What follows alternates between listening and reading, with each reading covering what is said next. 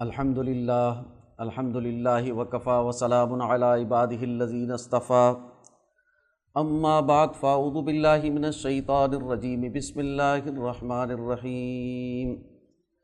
هو الذي أرسل رسوله بالهدى ودين الحق ليظهره على الدين كله وكفى بالله شهيدا محمد رسول الله والذين معه أشداء على الكفار رحماء بينهم تراهم ركعا سجدا يبتغون فضلا من الله ورضوانا سیماہم فی وجوہہم من اثر السجود ذالک مثلہم فی التورات ومثلہم فی الانجیل کزرع اخرج شطأہ فآزرہ فاستغلظ فاستوى على سوقه يعجب الزراء يعجب الزراء ليغيظ بهم الكفار. وعد اللہ الذین آمنوا وعملوا الصالحات منہم مغفرتا واجرا عظیما صدق اللہ العظیم میں نے آپ کے سامنے سورہ الفتح کی آخری آیات تلاوت کی ہیں۔ ان آیات کے بارے میں حضرت الامام شاہ ولی اللہ دہلوی رحمۃ اللہ علیہ فرماتے ہیں کہ یہ پورے قرآن کا عنوان ہے۔ پہلی آیت والذی ارسل رسول بالہدا ودین الحق لیظہرہ علی الدین کلی یہ قرآن مجید میں تین جگہ پر آئی اور یہ پورے قرآن کا عنوان ہے۔ قرآن حکیم کی تعلیمات کو مربوط طور پر ایک مقصد اور مشن کے تحت اختیار کرنے کے لیے یہ عنوان ضروری اور لازمی ہے۔ اور یہی عنوان وہ نظریہ ہے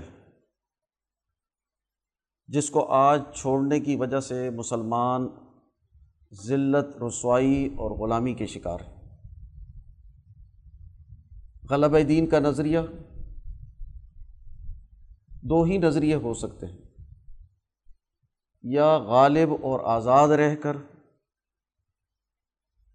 اپنے دین اور تعلیمات پر عمل کرتے ہوئے اپنے وسائل پر اپنا اختیار رکھ کر ترقی کرتے ہوئے زندگی بسر کی جائے۔ اور یا غلام رہا جائے، ذلت رسوائی اختیار کی جائے، دوسری قوموں کے شکار ہو کر ان کے مفادات کے لیے وہ کردار ادا کریں۔ ان کا نقطۂ نظر صرف اور صرف صرف اور صرف اس آقا کی خوشحالی ہو۔ ان کی معاشی منصوبہ بندی، ان کی سیاسی حکمت عملی، ان کی تعلیمی حکمت عملی، ان کے سماج کی تشکیل، ان کے میڈیا کا کردار، یہ سب کا سب وہ اسی نقطۂ نظر سے ہوتا ہے جس کے تحت سوسائٹی کی تشکیل ہوتی ہے۔ اس لیے یہ بہت ضروری ہے کہ اس بات کو سمجھا جائے کہ غلبے کے نظریے کے بغیر دین مکمل طور پر سوسائٹی میں قائم اور غالب نہیں ہو سکتا۔ یہ جو غلبے کا نظریہ ہے، اس کو ہم مزاحمتی نظریہ بھی کہتے ہیں، مزاحمتی سوچ۔ مزاحمتی سوچ کیا ہوتی ہے؟ کہ آپ باطل نظریے اور سسٹم کے خلاف نمبر آزما ہوں، مزاحمت کر رہے ہوں اپنے آپ کو منظم کریں، اس سے آزادی کی جد وجہد کریں۔ حضور صلی اللہ علیہ وسلم کی حدیث ہے کہ المر من احبہ۔ آدمی اس کے ساتھ ہوتا ہے جس سے اس کو محبت ہوتی ہے۔ انسانی اخلاق کا تعلق، اخلاق جو ٹریول کرتے ہیں، علم و شعور اور رویے جو پیدا ہوتے ہیں تو ٹریولنگ کرنے کے لیے لازمی ہے کہ کوئی وے ہوتا ہے نا۔ تو اخلاق کے ٹریول کرنے کا، علوم کے ٹریول کرنے کا، کردار بننے کا وے جو ہے محبت ہے۔ جس کا قلب سے قلب کا تعلق ہوتا ہے۔ اس لیے جس سے محبت ہوتی ہے، اس کے علوم و افکار کو سیکھا جاتا ہے۔ اس کی طرح کے اعمال اختیار کیے جاتے ہیں۔ ویسے ہی اخلاق اپنائے جانتے ہیں اور ویسے ہی زندگی بسر کی جاتی۔ اب یہ مزاحمتی نظریہ اختیار کرنا کیوں ضروری ہے؟ اس لیے کہ ہم نے کون سے اور کس کے اخلاق اختیار کرنے ہیں؟ سرمایہ دارانہ سوچ سرمایہ دارانہ نظام۔ سرمایہ دار جاگیردار، وڈیرے طبقے سے محبت ہوگی تو اس کے بد اخلاقیاں پیدا ہوں گی۔ اہل اللہ سے تعلق ہوگا تو اہل اللہ کے اخلاق پیدا ہوں گے۔ غلبے اور آزادی کا نظریہ ہوگا تو اس کے مطابق انسانی رویے ڈیولپ ہوں گے۔ غلامی کا نظریہ ہوگا پھر نوکر کی تنخرا کی۔ ہر ایک چھتری پر گٹ رگو کرتے رہے۔ ایک چھتری سے اٹھے تو اڑے تو دوسری چھتری پر، دوسری سے اڑے تو تیسری پر۔ کبھی ایک دربے میں گٹ رگو کرے، کبھی دوسرے دربے میں گٹ رگو کرے۔ ان کا کوئی دین ایمان نہیں ہوتا۔ دین ایمان کا تعلق جو ہے وہ آزادی کے ساتھ ہے۔ اس اعتبار سے یہ آیت بڑی اہم اور بنیادی ہے۔ اور آپ نے اکثر بیشتر دیکھا ہوگا۔ ہمارے بزرگوں کی خطبات میں یہ آیت ضرور ہوتی ہے۔ اور اسی آیت کو نہ سمجھنے کی وجہ سے آج ذلت اور غلامی ہے۔ تو اس آیت کا مفہوم کیا ہے؟ اس کا ترجمہ میں آپ کے سامنے رکھتا ہوں کہ وہ ذات جس نے اپنا رسول، ہدایت اور دین حق دے کر بھیجا، تاکہ اس کو تمام ادیان پر غالب کر دے۔ اور کافی ہے اللہ حق ثابت کرنے والا۔ گویا رسول اللہ صلی اللہ علیہ وسلم کی بیست کا بنیادی مقصد دین حق کے نزول کا، ہدایت کے نزول کا رسول اللہ صلی اللہ علیہ وسلم کی بیست کا۔ بنیادی مقصد یہ بیان کیا ہے کہ لیز الدین کلی اس کو تمام ادیان پر غالب کر دے۔ تو غلبے کا نظریہ۔ لیکن یہ غلبہ کون سا غلبہ ہے؟ یہ بھی سمجھنا ضروری ہے۔ جب ہم اس کی تعبیر و تشریح کوئی اور تعویل کریں، تو وہ بنیادی روح ختم ہو جائے گی۔ مثلاً یہ غلبہ علمی غلبہ ہو سکتا ہے۔ کچھ مفسرین کا خیال یہ ہے کہ علمی غلبہ ہے۔ علمی طور پر دین غالب ہو، قرآن غالب ہو، وہ تو تا قیامت رہے گا۔ لیکن اس علمی غلبے کا فیصلہ کیسے ہوگا کہ غالب وہ تو عملی نتائج سے ہوتا ہے۔ اس کے لیے تو کوئی سسٹم ہونا چاہیے جو ثابت کرے کہ ہاں یہ بات درست ہے۔ مکالمے کے لیے کوئی پلیٹ فارم ہوتا ہے۔ کوئی طاقت ہوتی ہے جو فیصلہ کرتی ہے۔ ورنہ تو آج کل کے مناظرے ہوں گے۔ اور پھر علمی غلبہ تو ہوتا رہتا ہے۔ وہ تو تھا۔ تو پھر حضور صلی اللہ علیہ وسلم کو جہاد کرنے کی کیا ضرورت تھی؟ ہجرت کرنے کی کیا ضرورت تھی؟ مکے میں علمی غلبہ قائم کرتے۔ لوگوں کو دعوت دیتے، نوجوانوں کو سمجھاتے، علمی طور پر جد وجہد کرتے، مکالمہ کرتے۔ صحابہ کو ہجرت حفشہ کروانا، حضور صلی اللہ علیہ وسلم کا ہجرت مدینہ کرنا شاب ابی طالب میں معصور ہونا، بدر عہد اور خند کی جنگیں لڑنا، خلافت راشدہ کے پورے ادوار میں کیس روم، کسرا ایران کے خلاف جنگیں لڑنا۔ تو یہ کس مقصد کے تحت؟ اور اگر علمی غلبہ ہی مراد ہے تو اس کی جسٹیفیکیشن کیا ہوگی؟ کہ جنگ کیوں لڑتے رہے؟ قتال کیوں کرتے رہے؟ حکمران نظاموں کو کیوں چیلنج کرتے رہے؟ پھر دوسری رائے یہ کہ اس سے مراد سیاسی معاشی غلبہ ہی ہے۔ لیکن یہ غلبہ قرب قیامت میں جب حضرت امام مہدی تشریف لائیں گے اور حضرت عیسیٰ علیہ السلام تشریف لائیں گے، حضرت عیسیٰ علیہ السلام سلیب کو توڑ دیں گے، عیسائیت مغلوب ہو جائے گی۔ حضرت امام مہدی جہاد کریں گے، دین کو غالب کریں گے، تو پوری دنیا میں دین غالب ہو جائے گا۔ وہ غلبہ اپنی جگہ پر حادیث میں اس کا ذکر موجود ہے۔ لیکن کیا وہ رسول اللہ صلی اللہ علیہ وسلم کی بیست کا مقصد ہے؟ یعنی مقصد جا کر قرب قیامت میں پورا ہوگا۔ حضرت الامام شاہ ولی اللہ رحمۃ اللہ علیہ فرماتے ہیں کہ اس سے مراد سیاسی معاشی غلبہ ہے اور وہ خلافت راشدہ کے دور میں ہو چکا۔ جب حضرت عمر رضی اللہ تعالیٰ عنہ کے دور میں بیت المقدس کی چابیاں آپ کے سپرد کی گئیں، کسرا، ایران اور کیسر روم دونوں مغلوب ہو گئے، جو اس وقت کی سپر طاقتیں تھیں، اور پھر پوری دنیا مل کر بھی خلافت راستہ کا مقابلہ نہیں کر سکتی تھی۔ تو یہ غلبہ لیوز ہیرا الدین کلی کا غلبہ ہے اور یہ ہو چکا۔ یہاں تھوڑا سا اشکال پیدا ہوتا ہے کہ غلامی کے دور میں جو علماء ہیں وہ دین سے مراد مذہب ہی لیتے ہیں۔ اور اس سے مراد یہ لیتے ہیں کہ فرقوں کے خلاف جنگ تو الدین کا لفظ کی اصطلاح وہ سسٹم کے لیے استعمال ہوتی ہے۔ عربی میں نظام کے لیے بولا جاتا ہے۔ دین۔ اور ادین وہ عالمگیر نظام اس کو ہم اسلام کہتے ہیں۔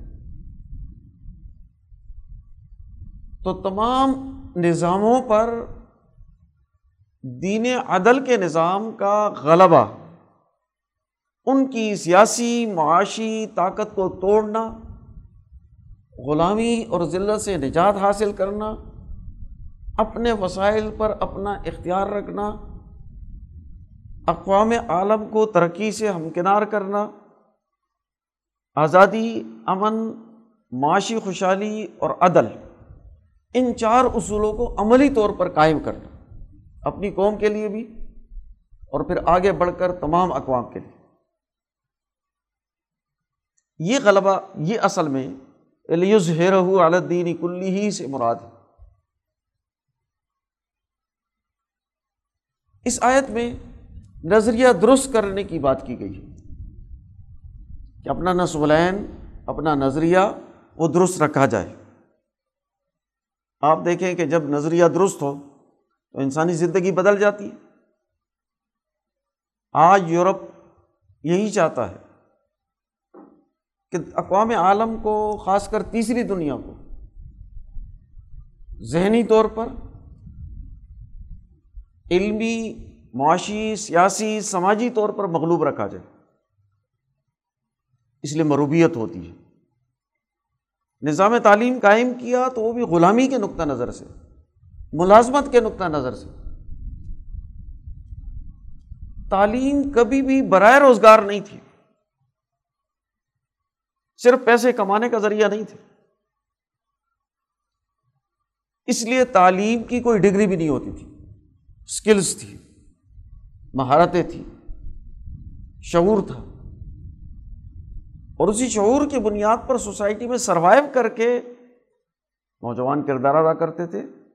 دنیا میں ان کا اعلیٰ کردار موجود تھا۔ لیکن غلامی کے دور میں اس کو ملازمت سے جوڑ دیا۔ آزادی کا نظریہ ختم ہوا۔ اس لیے کوئی مقابل سسٹم بھی نہیں رہا کہ جس سے مقابلہ ہو۔ کمپرومائز کر لیا۔ اس سسٹم کو قبول کر لیا۔ بلکہ اتنے متاثر ہوئے کہ اپنے سماج سے، اپنے مذہب سے، اپنی تاریخ سے نالا ہیں، یورپ کی تاریخ پر فخر کرتے ان کے نظاموں پر فخر کرتے تو یہ غلامانہ ذہنیت ہے۔ اور کوئی قوم جب تک غلامی کے ذہن سے رہے، اپنی زندگی نہیں بدل سکتے قرآن حکیم میں اللہ تعالیٰ فرماتے ہیں کہ اللہ تعالیٰ کسی قوم کی حالت کو اس وقت تک نہیں بدلتا جب تک وہ اپنی حالت کو خود نہ بدلیں، اس کی جد و جہد نہ کریں۔ ان اللہ لا یغیر ما بقوم حتی یغیر ما بانفسهم اللہ تعالیٰ کی طرف سے بھی فیصلے تب ہوتے ہیں جب قوم اپنے اندر تبدیلی پیدا کرے جد و جہد کرے۔ تبدیلی اور جد و جہد وہ اعلیٰ نظریہ اختیار کرنے سے ہوتی بغیر نظریے کے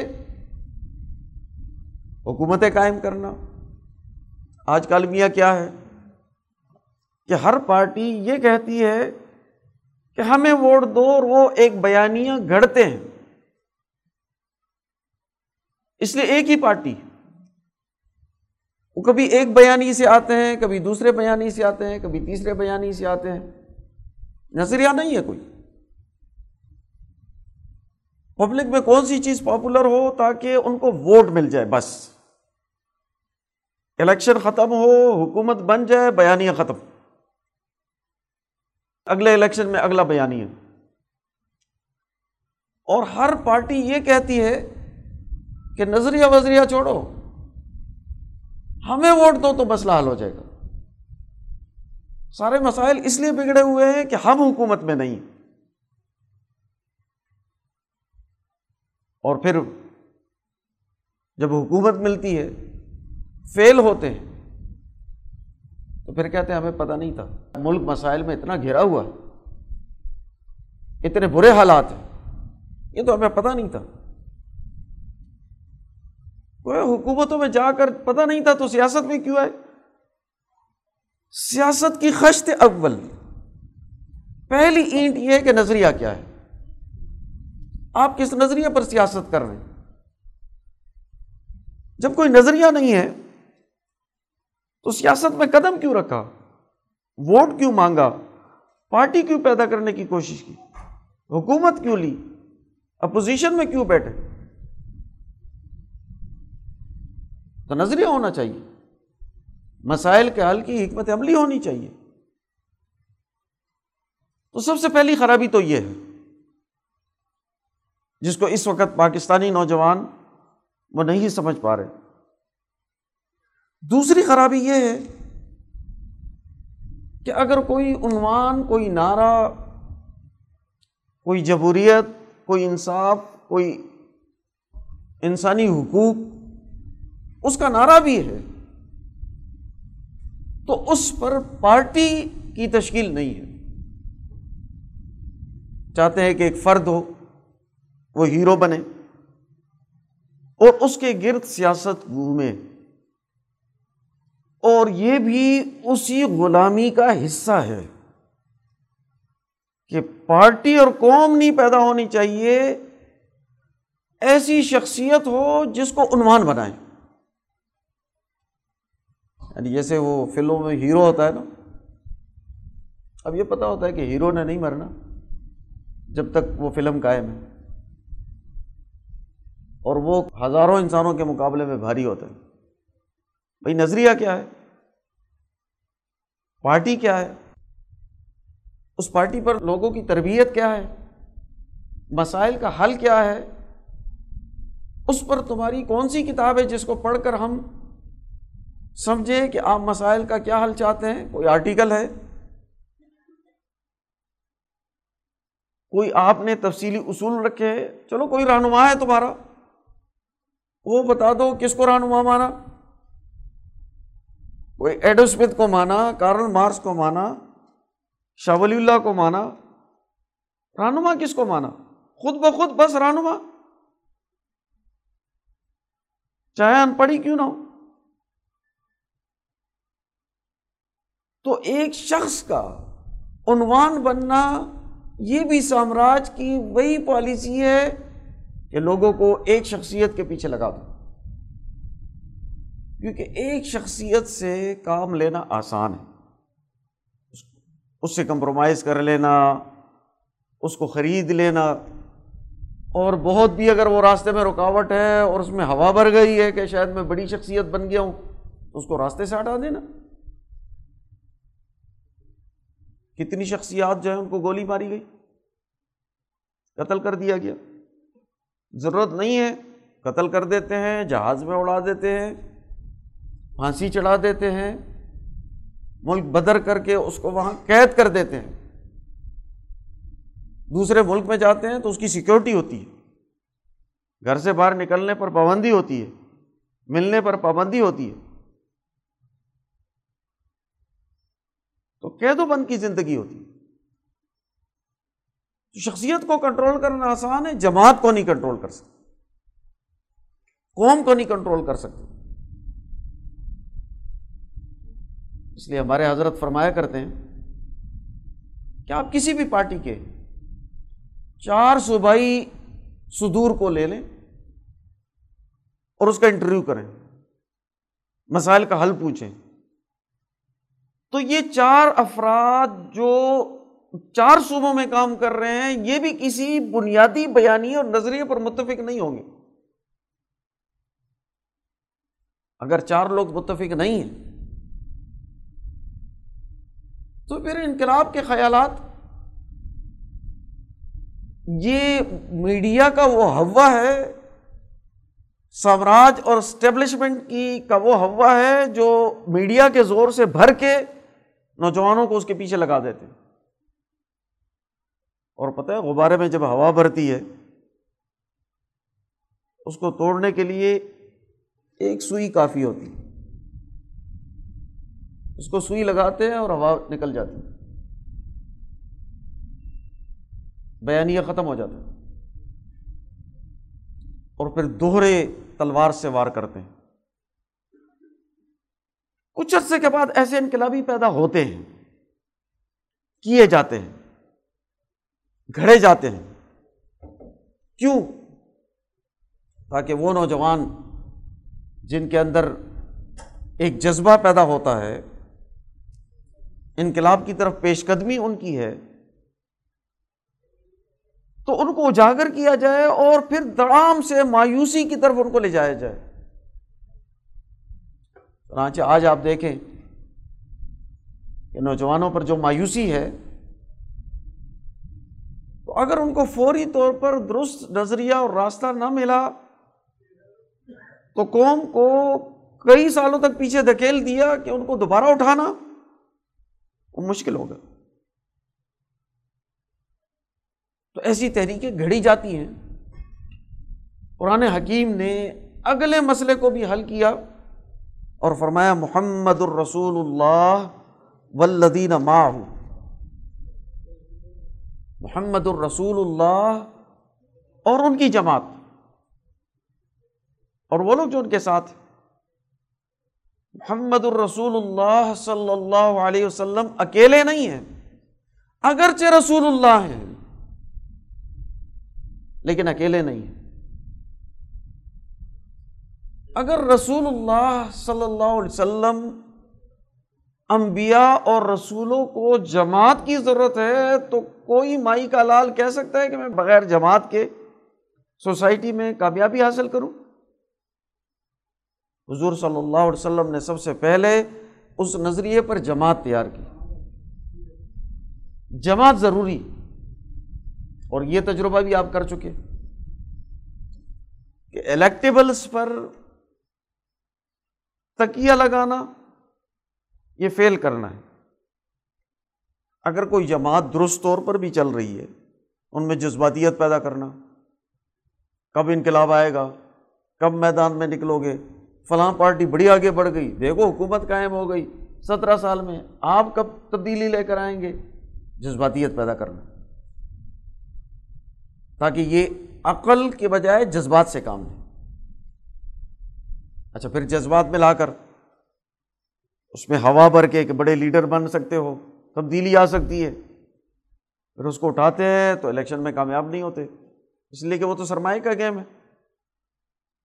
تو پھر ان کو الیکٹیبلز گفٹ کیے جاتے ہیں۔ اور وہ الیکٹیبلز جو ہیں وہ اس کے ساتھ مل کر حکومت بناتے ہیں۔ بندہ سمجھتا ہے کہ انقلاب آ گیا۔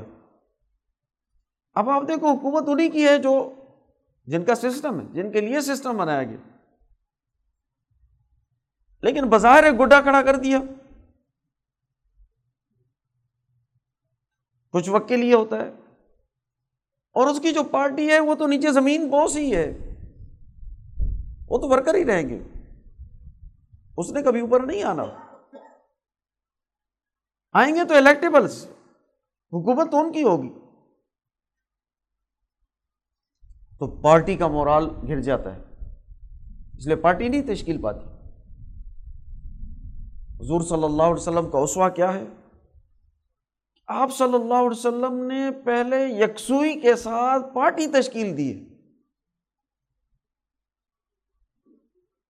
امام انقلاب مولانا عبید اللہ سندھی فرماتے ہیں کہ نبوت کے آٹھ سالوں میں پارٹی تشکیل پا چکی تھی اور پارٹی کے اندر وہ اہلیت پیدا ہو چکی تھی کہ وہ سسٹم کو تبدیل کر سکتے تھے اور سسٹم کو چلا سکتے تھے۔ نبوت کے آٹھ سال۔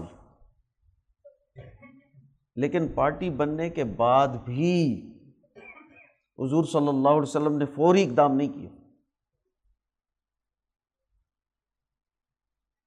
تیرہ سال کے بعد تو ہجرت فرمائی۔ ٹھیک ہے۔ یعنی اس کا مطلب ہے کہ پانچ سال مزید انتظار کیا۔ اور پھر مکہ میں پارٹی کے لیے ماحول سازگار نہیں تھا تو مدینہ منورہ تشریف لے گئے وہاں ہجرت کی۔ اور پھر وہاں پر میسا کے مدینہ کر کے سسٹم قائم کیا۔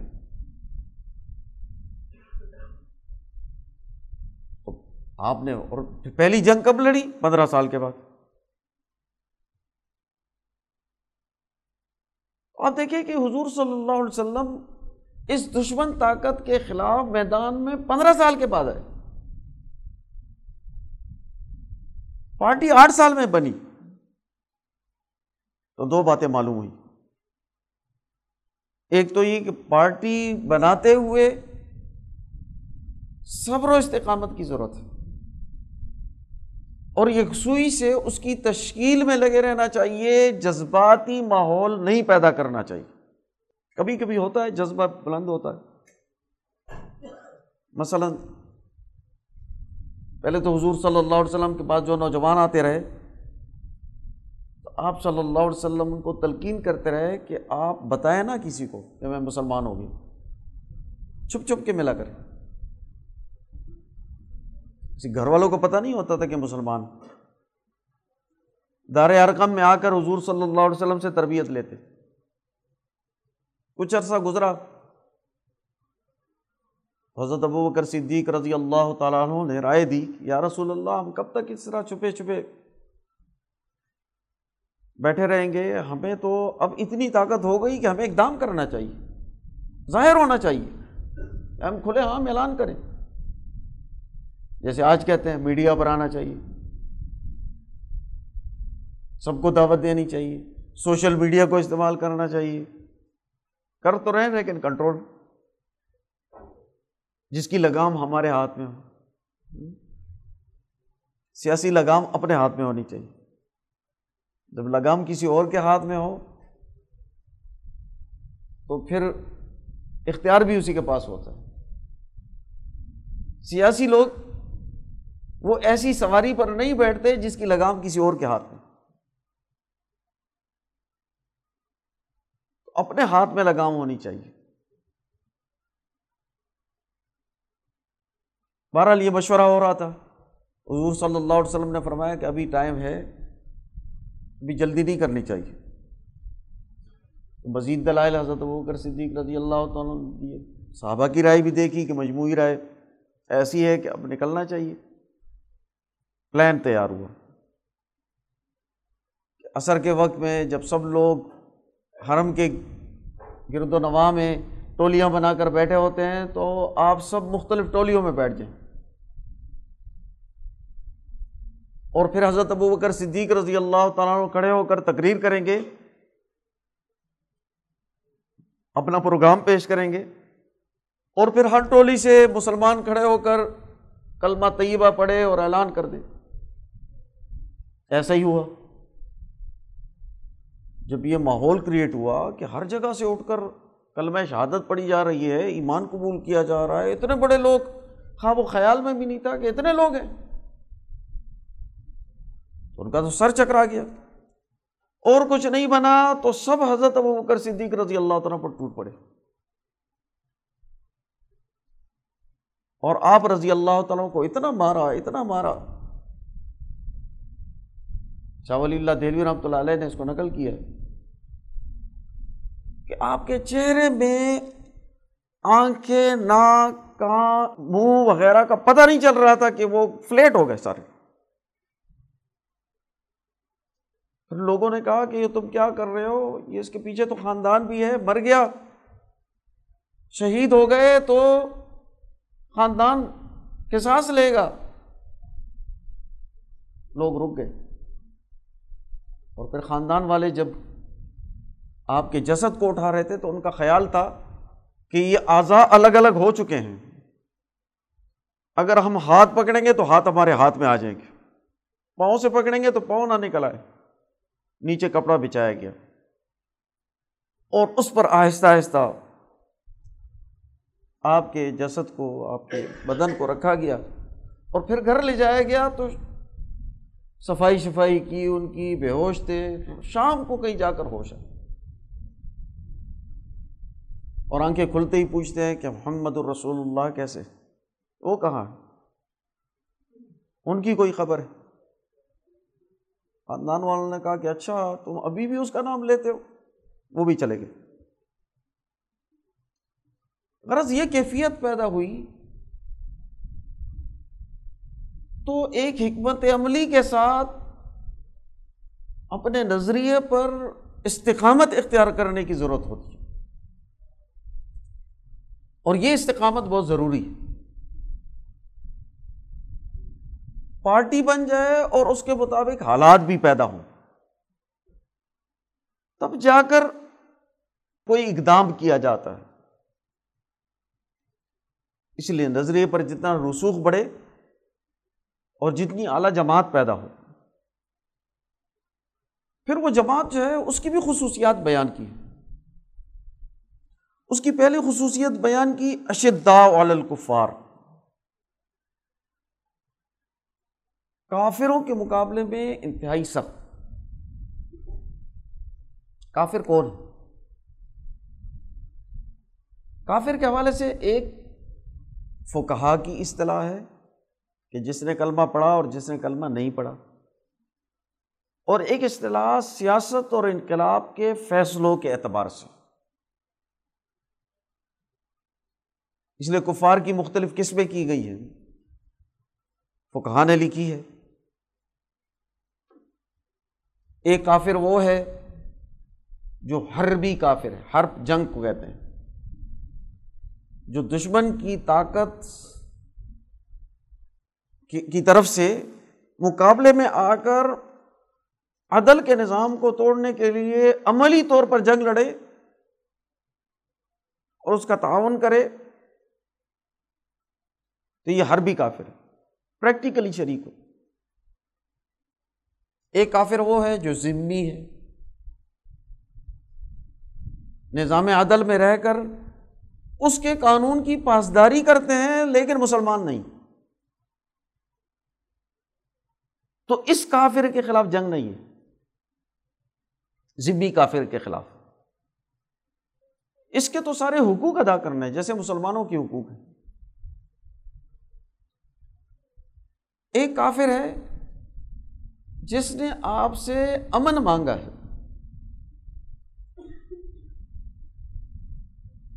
تو جس نے امن مانگا، آپ نے اس کو سیاسی پناہ دے دی۔ یا وہ ویزا لے کر آپ کے پا ملک میں آ گیا۔ ویزا دینا، اس کو اجازت دینا ہے کہ آپ آئیں۔ اس وقت میں اس کو بھی امن ہوتا ہے۔ ایک کافر وہ ہیں جن کے ساتھ آپ کا معاہدہ ہوا ہے، قومی معاہدہ۔ اس معاہدے کو بھی نہیں توڑا جا سکتا۔ قرآن حکیم میں اللہ تعالیٰ نے فرمایا کہ اگر کافر اور مسلمان کے درمیان جنگ ہو جائے کافر اور مسلمان کے درمیان، تو اس مسلمان کی مدد کرنا ضروری ہے، اگر تمہارا معاہدہ اس کافر سے نہیں۔ اگر اس کافر سے معاہدہ ہے، تو پھر مسلمان کی مدد نہیں کر سکتے۔ آپ اس کے ساتھ پہلے معاہدہ توڑیں، پھر اس صورت میں اس کے خلاف جنگ لڑے جا لڑی جا سکتی۔ معاہدے کو، معاہدے میں دھوکہ نہیں دیا جا سکتا، اور اس کی خلاف ورزی بھی نہیں کی جا سکتی تو اب کافر کون ہے کافر وہ لوگ ہیں کہ جو مقابلے پر ہیں، نظریہ ظلم رکھتے ہیں، نظام ظلم رکھتے ہیں، انسانوں کو غلام بنانا چاہتے ہیں، اپنی طاقت، معاشی، سیاسی طاقت استعمال کرتے ہیں حربی طاقت استعمال کرتے ہیں۔ قرآن حکیم میں ان لوگوں کے بارے میں کہا ان نما ینحاکم اللہ عن الزین قاتلکم فی الدین. یعنی دو کیٹیگریز بیان کی. لا ینحاکم اللہ عن الذین لم یقاتلوکم فی الدین. اللہ تعالیٰ ان کی دوستی سے نہیں روکتا جو تمہارے ساتھ دین میں نہیں لڑے. تمہیں گھروں سے نہیں نکالا. اس کے نکالنے پر مدد نہیں کی. یہ کہ تم ان کے ساتھ احسان کرو، نیکی کرو. بلکہ فرمایا کہ ان اللہ یحب المقصین اللہ تعالیٰ نیکی کرنے والوں کو پسند کرتے ہیں، انصاف کرنے والوں کو پسند کرتے ہیں، تو ان کے ساتھ انصاف کریں، نیکی کریں۔ لیکن جو تمہارے دشمن ہیں، ان کے ساتھ نیکی نہیں ہے۔ جنہوں نے گھروں سے نکالا، جو دین کے معاملے پر لڑے، تو دشمن کا تعین ہونا چاہیے۔ دشمن کون ہے؟ اب ہمارا دشمن کون ہے؟ جب تک دشمن کا پتہ نہیں ہے تو اس کے خلاف آپ سیاسی جد و جہد بھی نہیں کر سکتے۔ نظریہ بھی نہیں رکھ سکتے۔ جہاد اور قتال بھی نہیں کر سکتے۔ آپ کی تعلیم کا نقطۂ نظر بھی آزاد نہیں رہے گا کیونکہ نظریہ تعلیم جو ہے وہ تو یہی بتاتا ہے کہ دشمن کون ہے، آپ کا دوست کون ہے۔ جو دشمن ہے وہ کیوں دشمن ہے؟ اور پھر جب متعین ہو گیا کہ دشمن ہے تو اشدا الکفار۔ پھر کافروں کے مقابلے میں انتہائی سخت کمپرومائز نہیں ہوگا۔ شیطانی قوتوں کے بارے میں قرآن حکیم نے کہا کہ ان شیطان الکم ادوب فت ادوبا شیطان تمہارا دشمن ہے، اس کو دشمن بنا کر رکھو۔ تو پھر دشمن بنا کر رکھنا پڑتا ہے۔ اس کی سازشیں، اس کی حکمت عملی، اس کی ہر چال، اس کی نقل و حرکت، اس کے معاہدے، اس کے فیصلے، اس کی معاشی پالیسیاں، اس کے بنائے ہوئے ادارے۔ وہ کون سا ماسک پہن کر آتا ہے؟ آئی ایم ایف کا، ورلڈ بینک کا فیٹف کا۔ وہ کوئی معاہدہ کرتا ہے، نیٹو کا۔ سیٹو سینٹو کا۔ وہ کیا حکمت عملی اختیار کرتا ہے؟ بیدار رہا جائے گا۔ ایسا نہ کہ سرحدوں پر پہنچ جائے۔ تمہیں ناکام نہ بنا دے۔ پھر باشعور رہ کر اس دشمن کی ہر آہٹ، اس کے ہر ادارے، اس کے ہر فیصلے اس پر نظر ہوگی اور اس سے بچاؤ کی حکمت عملی اختیار کی جائے گی کہ اس وقت میں اس کا مقابلہ کیسے کیا جائے۔ اس مقابلے کی بھی صورتیں ہوتی ہیں۔ مثلاً حضور صلی اللہ علیہ وسلم نے اولین مقابلہ کیا کیا؟ صحابہ کو اپنے پروں کے نیچے، اپنے بازوؤں کے نیچے چھپا کر دار ارکم میں لے کر چلے گئے۔ حرم کو چھوڑ دیا۔ ہم نے جب حضرت شاہ سعید احمد رائے پوری رحمۃ اللہ علیہ کی پہلی تقریر سنی، مری میں حضرت کا اسی جون، جولائی کے مہینے جون کے مہینے میں خطاب تھا۔ آپ یہ جملے فرما رہے تھے کہ اس وقت تو تمہاری حالت یہ ہے کہ جیسے مرغی اپنے بچوں کو پرو کے نیچے چھپا چھپا کر رکھتی ہے، تو میں بھی تمہیں پرو کے نیچے چھپا چھپا کر رکھ رہا ہوں۔ تو پہلی حکمت عملی یہ ہوتی ہے۔ پھر اگلی حکمت عملی ان کو طاقتور بنانے کی ہوتی ہے۔ وہ اپنے پاؤں پر کھڑے ہوں، اپنے فیصلے خود کریں، شعور سے اپنی ذمہ داری کو قبول کریں، اپنی ذمہ داری پر انقلاب لے کر آئیں، اپنی ذمہ داریوں کو سنبھالیں۔ تو تب جا کر جماعت آگے بڑھتی اشدا والکفار لیکن اب یہ جو اشدا ہے، کافروں کے مقابلے میں سخت ہے، تو یہ ان کا مین رویہ نہیں بنتا۔ کہ بس وہ ہر وقت جو ہے وہ شدت ہی ہوگی سختی ہوگی۔ اور ہماؤ بئی نہ ہوں آپس میں انتہائی مہربان شفیق اپنے دوستوں کے لیے محبت کے پر بچھائے ہوئے، بازو بچھائے ہوئے،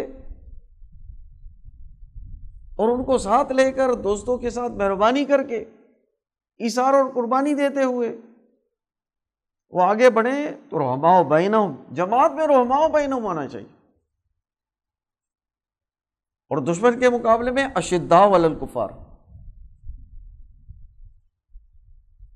اور پھر اس کے بعد ان کا جو نظریہ ہے، وہ اپنا سفر کیسے آگے بڑھاتے ہیں؟ جب تغون فضلم من اللہ و رضوانہ وہ اللہ کا فضل اور رضامندی تلاش کر رہے ہوتے فضل کا لفظ قرآن نے معاش کے لیے استعمال کیا۔ انسان کی معاشی، سماجی ترقی اور فضل میں بڑھوتری ہے، زیادتی۔ تو آگے بڑھیں۔ اتفاقات میں ترقی کریں۔ قومی نظام میں اپنی صلاحیت کو بڑھائیں۔ معاشی اور سیاسی ترقی کریں تو ایک رخ ان کا انسانی سماج کی ترقی کا ہوتا ہے۔ اور دوسرا رخ رضوان کا ہوتا ہے، رضامندی اللہ کا تعلق۔ امام شاہ ولی اللہ رحمۃ اللہ علیہ پہلے کو ارتفاقات کہتے ہیں، تو دوسرے کو اخترابات کہتے ہیں۔ تو یہ بھی بڑا اہم نقطہ ہے کہ صرف سیاسی تجزیے نہیں ہوں گے کہ سیاسی معاشی تجزیے کریں، کوئی اس پر تو رائے بہت اچھی ہو، لیکن اخترابات کو چھوڑ دیں۔ یا صوفی بن کر خانقاہ میں بیٹھ جائیں۔ اور سماجی اور سیاسی جو ترقی اور شعور ہے اور اس سے جو اویئرنیس ہے، وہ چھوڑ دیں۔ صحابہ بیلنس تھے۔ جماعت بیلنس ہونی چاہیے۔ اس لیے دونوں چیزوں کو اختیار کرنا ضروری ہے۔ جب تبون فضل من اللہ و رضوانہ اور پھر یہ سب کچھ ہونے کے باوجود بھی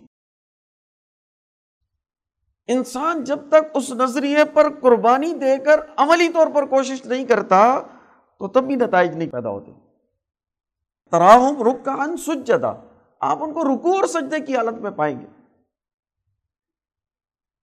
رکو کی حالت جو ہے، ذمہ داریاں قبول کرنے کی ہوتی ہے امام شاہ عبد العزیز صاحب فرماتے ہیں کہ رکو میں انسان جھک جاتا ہے کہ اللہ تعالیٰ مجھ پر جو ذمہ داری ڈالے، میں اس کو قبول کرنے کے لیے تیار ہوں۔ تو اب جماعتی فیصلوں سے، دین کی طرف سے جو اللہ نے فرض کی ہوئی ہیں، اور جماعت کی طرف سے جو طے شدہ ہوتی ہیں، ان ذمہ داریوں کے لیے ہمیشہ اور پھر آگے چل کر قومی ذمہ داریوں کے لیے وہ اپنی قبر کو جھکا دیتے اور چونکہ اللہ کے سامنے جھکاتے ہیں، اس لیے اس کا کوئی عوض نہیں مانگتے۔ وہ اللہ کی رضا کے لیے ہوتا ہے، کسی پر احسان نہیں ہوتا۔ یہ رکو کی حالت ہے۔ اور سجدوں کی حالت ہے کہ جان مال کی قربانی، ہر طرح کی قربانی۔ ایک سجدہ اپنی جان کی قربانی کا ہے اور دوسرا سجدہ پورے جہان کی قربانی کا۔ دو سجدے اسی لیے رکھے کہ پہلا سجدہ کرتا ہے تو اپنے علاوہ ہر چیز کو قربان کرنے کے لیے تیار۔ اور دوسرا سجدہ کرتا ہے کہ ہر چیز تو قربان ہونے کے لیے ہے ہی، میری جان بھی قربان ہونے کے لیے تیار۔ اس لیے جس طرح جانور کو زمین پر لٹاتے ہیں اور ذبح کرتے ہیں، تو سر خود زمین پر رکھ دیتے ہیں۔ یہ سر کٹنے کے لیے تیار۔ قربانی کے لیے تیار۔ ہے پھر اس کے بعد آگے چل کر جو ان کی صفت بیان کی وہ کیا؟ سی فی وجوہ من اثر سجود کیا آپ ان کے چہروں پر سجدوں کی کیا اثرات دیکھیں؟ سے مراد یہ نشان نہیں ہے جو سجدوں کا بن جاتا ہے، یہ تو اب کئی ہڈی ابری ہوئی ہے تو اس کا نشان ہوگا۔ نشان یہ قربانی کا کتنا جذبہ ہے۔ اس لیے سینئرز جو ہیں وہ اپنے رویے سے جونیئرس کو ساتھ لے کر چلیں گے، ان کی قربانی کو دیکھ کر جونیئر قربانی دے گا۔ تو ہر ایک جو جس سطح کا لیڈر ہے، اس کو اپنی قربانی پیش کر کے، اپنی خدمات پیش کر کے نمونہ بننا۔ ہے